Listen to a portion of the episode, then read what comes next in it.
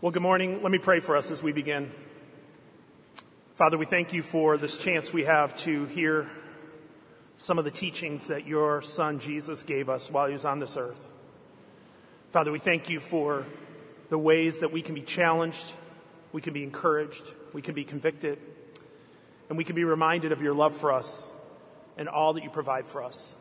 Meet us now in this time so that we can hear from your word what you want us to hear and that we can respond with worship to you. In your holy name, amen. Well, this morning we are starting a brand new sermon series on the Sermon on the Mount. For the next few months, we are going to look at certain parts of the teaching of Jesus that is found in Matthew 5 through 7.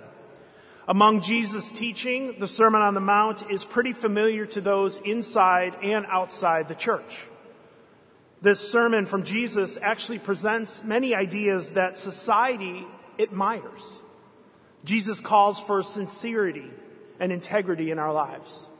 Jesus warns against materialism, against being judgmental and hypocritical. Jesus promotes peace and reconciliation in this sermon, and he challenges the sin of pride and living only for ourselves. Jesus pushes his listeners to think about not just our actions, but our motives as well. This truly is an amazing teaching from Jesus. And if we let it, these words of Jesus given to us in this sermon will challenge us and convict us. Our actions, our motives, and our character will be put to the test if we let it alongside this sermon. Our actions, our motives, and our character will be challenged as we compare how we do the things we do with what God calls us to do in this sermon. And here is the thing. None of us in this room, none of us can meet the standard of this teaching of Jesus. No one can look in these chapters in Matthew and think, you know what? I'm okay. Jesus, I got this. This sermon's no problem for me. This sermon not only addresses our outward conduct, but our inner motives as well. And so I believe that this Sermon on the Mount is not only penetrating and convicting, but at times perhaps will be demoralizing for us as we truly examine our lives in front of the teaching of Jesus. So the question we must ask then is, who is this sermon for? Why did Jesus give this sermon recorded in Matthew 5 through 7? Well, in the book of Matthew, we see that after Jesus was baptized, he began teaching about the kingdom of God. In fact, he began saying that the kingdom of God was at hand, that Jesus was inaugurating his kingdom in his words and in his deeds. And now, after announcing this kingdom, Jesus gives a sermon to describe what life and human community looks like in this kingdom that he was bringing about. And here's the thing Jesus is not just giving us commands to people in order to know how to get into God's kingdom. Nor is Jesus requiring us to do certain things to keep ourselves in the kingdom. This sermon actually describes more than it commands. This sermon describes life in the kingdom rather than just giving us commands on how to get into God's kingdom. And this is very, very important for us to understand. If we miss this point, we will be crushed and defeated in the coming weeks as we examine this sermon together. This is such an important point that I want to try to illustrate it this way. Many, many years ago now, I went on one of the best vacations of my life. I got to go with my father-in-law, my, my brother and sister-in-law to the Grand Canyon. And we got to hike down there, stay one night in Phantom Ranch, and then we got on a boat with a group of people and we rafted the Colorado River for five days. It was amazing. We were able to just sleep out under the stars, have amazing food, enjoy that beautiful part of our country. And every time we would hit one of the rapids, there was a group of us on the boat that would say, Can we swim one of these rapids? And every time the guide would say, No. And so we kept asking time after time, how about this rapid? Can we swim this rapid? And they would say no.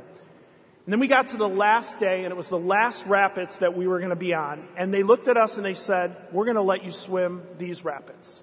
but you need to follow these instructions. So they told us you're going to get on the back of the boat, and when we tell you when, you need to jump in. And then you need to focus your eyes on the boat at all times to know which way you're going. You need to avoid the left because there's a lot of rocks that are very dangerous. So you need to start kicking immediately when you get in the water to try to get to the right. And you need to make sure that when you're on the waves up and down, you breathe when you're on the down part. Because if you're on the upper part, another wave will crash in and you'll swallow a lot of water. So they gave us this instruction. We got to the back of the boat and we jumped into the freezing cold Colorado River. It was awesome. And immediately my mind started running to those instructions that they gave us. Okay, I gotta find the boat. There it is. Alright, I gotta avoid the rocks. Alright. I forgot about the breathing part and breathed when I was up in the air and swallowed a bunch of water, but it still was awesome. But here's the thing. These instructions did not get me through the rapid. I did not make it through the rapid because I followed the rules. I made it through the rapid because that was the way the water was flowing. Once I was in the water, there was nothing I can do but go forward through the rapid. It wasn't my skills that got me through the rapid. It wasn't me being good at keeping the instructions that got me through. I went through the rapid because that's the way the river went. Now, the instructions did let me enjoy the ride a little bit more. The instructions gave me a guideline to help me as I was flying through the rapid. And in some sense, this is what I think the Sermon on the Mount is all about for us. This sermon helps us who are in God's kingdom to know what life in the kingdom looks like. This sermon is a guideline to help us know how we are to live in this kingdom that we are in. And Jesus doesn't simply just tell us what to do. Rather, he invites us to see who we are in his kingdom. He describes who we should be. This sermon really gives us a picture of what it means to be one of Jesus' disciples. I'm about to read our passage, and we will see that Jesus goes up onto this mountain. He sits down, and it says he teaches his disciples. This sermon that we're going to look at in the next few months is for anyone in this room today that is a follower of Jesus. In my illustration, I was in a moving river, and that's what got me through the rapids. Well, in the Sermon on the Mount, those of us who are in Christ is what gets us through what we're supposed to do. This sermon describes who we are as we follow Jesus. But let me just say, if you are in this room today and you're not a follower of Jesus, maybe you're here for some reason, you're not sure why, and maybe you're not sure you believe in God or in Jesus or in turning to Jesus for forgiveness of sins. Maybe you're not sure what you believe about organized religion. Maybe you're not sure what you believe about the church. I just want to say that I'm glad that you're here. And I would encourage you that if you have the chance to come back as many times as you can during this sermon series, because it would be good for you to hear these words. You see, Jesus does teach his disciples in these chapters.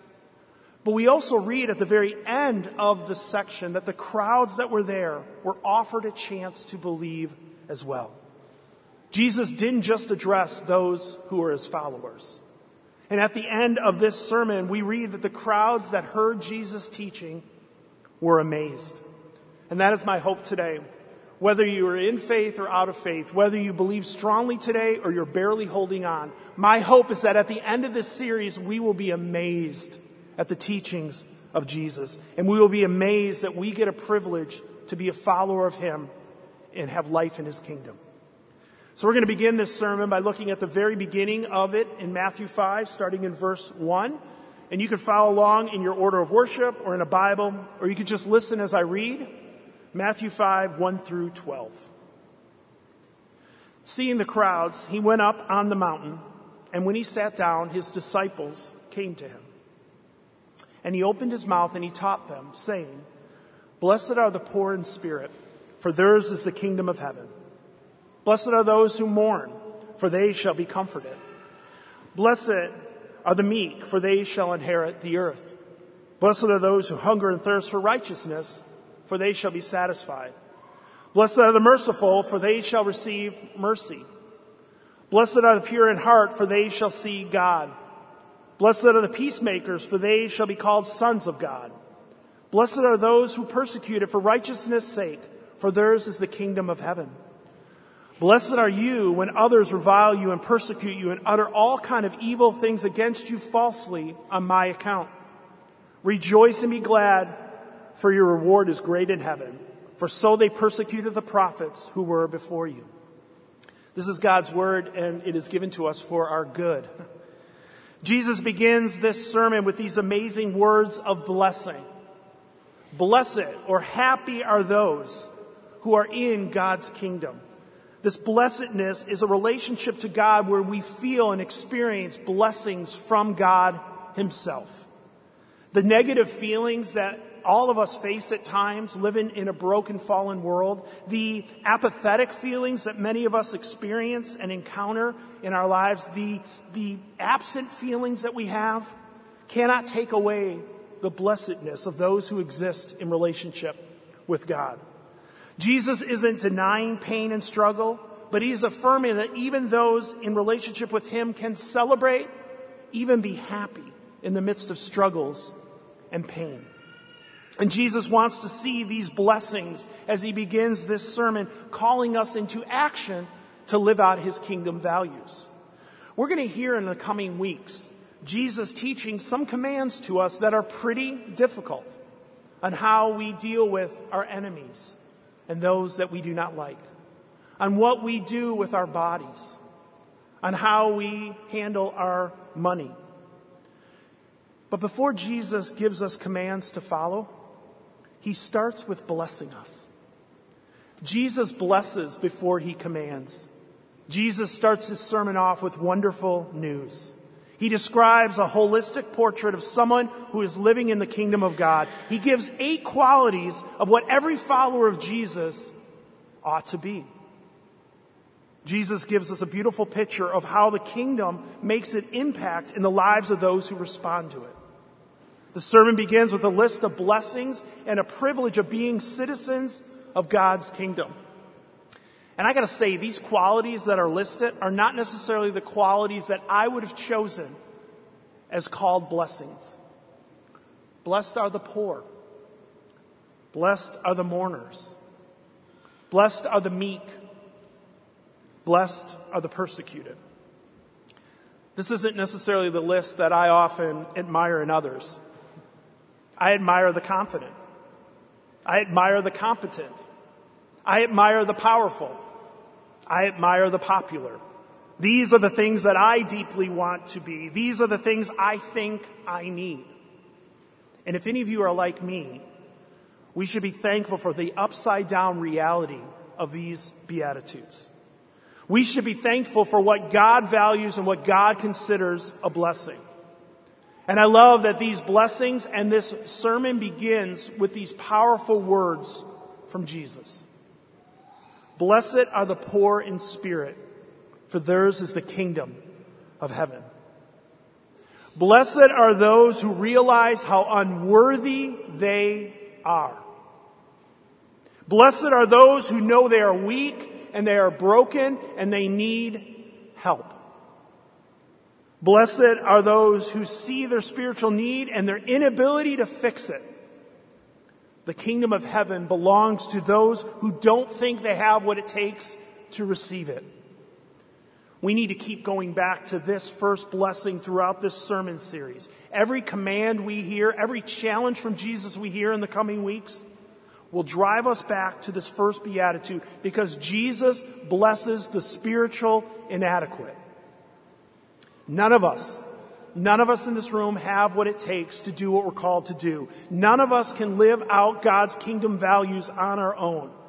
Listen, if you think you have what it takes to follow Jesus on your own, if you think your goodness, your gifts, your spiritual disciplines are enough, you need to go back to this first beatitude time and time again. Blessed are the poor in spirit. Many of us in this room need to repent of our pride. We need to repent of how often we live like we are better than others. We must repent of the ways that we think we're more worthy of God's love than others around us. Some of us, we see certain sins as bad especially those sins maybe we don't struggle with. Some of us see sins of people and we think, look how bad they are while we ignore the pride and the arrogance that is deep in our hearts. Many of us are indifferent to our sin, especially if our sin is accepted by others. It's so easy to condemn the sin out there. It is hard to acknowledge the sin in here. So it is good for us. It is a blessing for us to mourn.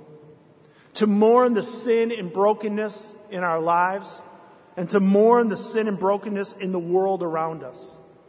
Rather than see the world as broken and just ignore it or judge it or try to escape from it, we are called to mourn, to grieve that this world is not the way it's supposed to be. And here's the thing, according to Jesus' teaching here, we are told that when we are heartbroken and when we are grief stricken, there is a blessing. We are blessed by the comfort of God in the midst of our pain. It doesn't mean life isn't always going to be easy. It doesn't mean that we won't hurt deeply in our lives. Many of you know this personally right now. I do believe, though, God does bless us in the midst of our mourning. And God commands us to mourn. When we look at the sin and the brokenness of the world around us and how we are often a part of the problem, it can either lead to despair or it can actually lead to humility. The more we see how inadequate and poor in spirit we are, the more we mourn our sin and brokenness, the more we are humble before God, we will grow in meekness. Blessed are the meek, for they shall inherit the earth. The meek are those who don't just try to claim all they can from others. The meek are those who are gentle and humble and who look out for the needs of others more than their own needs. The meek are so many of you in this room today, and I'm so thankful for that. I am truly humble and grateful by the example many of you show in how you care for others more than your own needs. How you look for others and how you can serve them rather than look to be served. I am convicted how easy it is for me to fake meekness while still desiring for you to give me what I want. I was reminded of a prayer this week that some think were written by Francis Assisi that maybe we should pray often in our lives. I know I need to be reminded of this prayer in my own struggles. The prayer goes, O divine master, grant that I may not so much seek to be consoled as to console, to be understood as to understand, to be loved as to love. It is in giving that we receive, it is in pardoning that we are pardoned, and it is in dying that we are born to eternal life. Brothers and sisters, I am thankful that so many of you look to love more than you look to be loved. You look to serve more than you look to be served. Many of you are meek in how you live out your lives. And it helps us out greatly as a church. In a world where the ambitious and the powerful are the ones who get what they want, in God's kingdom, it is the meek and the unaggressive that get to inherit the earth. So, how do we grow in meekness? How do we grow in caring for the needs of others? How do we fight against our ambitions that overtake us and our envy when we see others seem to have more than us? Well, I think we must get hungry. We truly must have a deep hunger and thirst for God and His righteousness. We would truly be blessed if we were deeply hungry to live out God's will in our lives. We would be truly blessed if we thirsted after God and His kingdom values. We would be blessed if we were not just looking for our desires to be met, but rather God's righteousness and justice to be experienced in our world around us. So many of us, so many of us try to fill up our lives with satisfaction from our jobs or from a relationship or from our health or from our reputation or from pleasure and comfort. Many of us hunger after things in the world that we think will fill us up, and sometimes they do. But if you're honest, we never fully feel as satisfied as we thought we would be. Even when we get that promotion, even when we get that relationship, even when we get that acknowledgement from others, we still want more. May we hunger and thirst after God. May we hunger and thirst after His kingdom. And as we hunger and thirst after what He desires, it will lead us towards these beatitudes of action that are the second half of our passage today. The Beatitudes can be broken up into two sections because you have the need that we have, that we are poor in spirit, that we are mourning our sin, that we are meek. And as we turn to hunger and thirst for righteousness, the next half is about ways that we can respond in kingdom values, respond to other people, including blessed are the merciful, for they shall receive mercy. The more we realize how broken we are, the more we realize our need for mercy, the more we see our spiritual poverty and weakness, the more we will see the weakness and sin of others differently. I read somewhere this week that the first test to obedience to Jesus' ethical call is not that it makes one morally tougher, but rather it makes one mercifully softer. When we see God's call to obedience, it should not make us morally tougher. It should make us mercifully softer. I hope we at Covenant are known more for showing mercy than for being right. Being merciful, being one that forgives others is not a condition of God's grace, but it's a consequence of receiving God's grace. Those of us who know and believe in God's grace freely offered to us are ones that offer mercy and grace to others.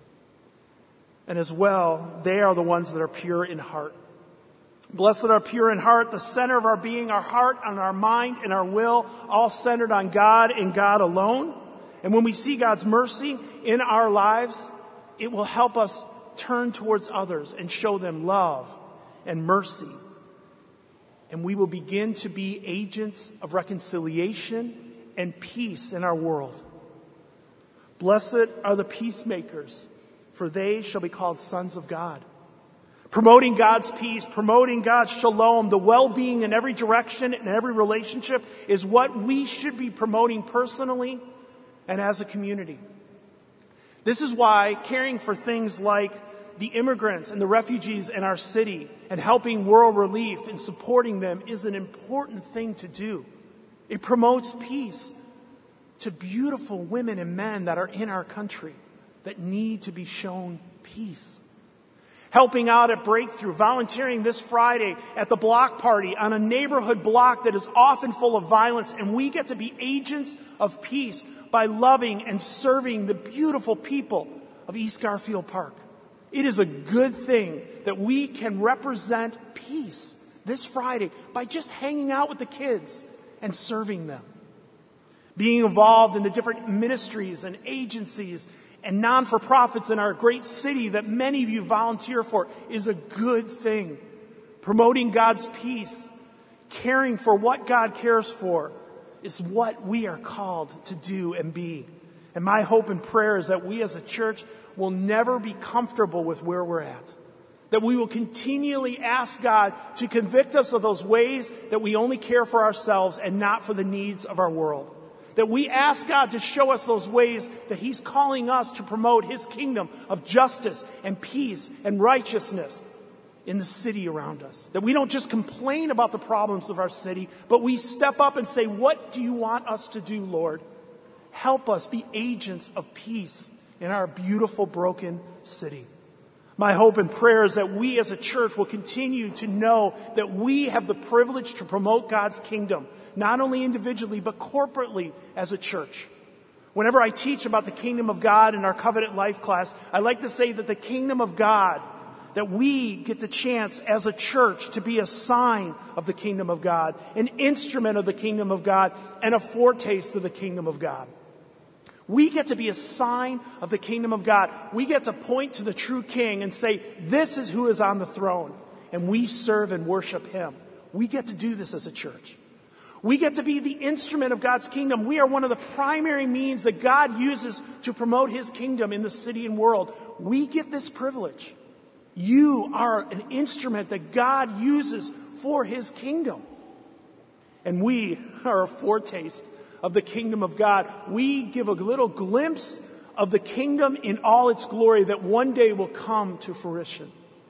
When we serve, when we volunteer, when we love our enemies, when we stand up for injustice, we are giving a little taste of what the kingdom of God is all about. We get to do this as we follow our King. And when we do this, if we do this, we probably will face some sort of persecution. We will face some sort of being treated unfairly or looked upon as different. If we promote God's kingdom values over the values of this world, there will be times when we will be looked at as different and it might affect us. If we truly care for God's kingdom, there are times when we will experience opposition. Because you know, our King itself, King Jesus, was persecuted and reviled and falsely accused of many things. Our King Jesus took on our sins on the cross and died a death he did not deserve. And he says to us, if you want to follow me, come take up your cross and follow me. Jesus calls us to live a kingdom life. And as we do this, we will be blessed even when we are persecuted for what we believe and what we value. Listen, this Sermon on the Mount is a beautiful picture of what life in the kingdom is all about. And let me encourage you. I know it is turning on to the summer months and we're going to be traveling a lot and you're not going to be here during the whole sermon series. My encouragement to you is read Matthew 5 through 7 a few times this summer. Read it and ask God to show you in this sermon the ways that you should be living out His kingdom values in your day to day lives. And I truly believe if we read this sermon, allowing the Spirit to convict us, we will be overwhelmed at times with what we read. It will cause us to wonder, how are we ever going to live this way? It will humble us to know that the calling is too great, the cost is too hard, our weakness is too much. And when that happens to you, brothers and sisters, when you see that you can't do what you're called to do in the sermon, go back to the first beatitude. Blessed are the poor in spirit, for theirs is the kingdom of heaven. Turn to God and acknowledge your weakness and let Him help you in your day to day lives of following Him as our King. Let me pray for us. Father, we thank you for your kingdom. We thank you for your Son. We thank you for the privilege we have to not just learn from Him, but to live in Him. And may we be reminded of that even as we celebrate this meal that you have set apart for us to know that our King before he sat on the throne to reign, got on the cross to die. May we believe that and may it motivate us to respond in loving you and loving our neighbors as ourselves. In your holy name, amen.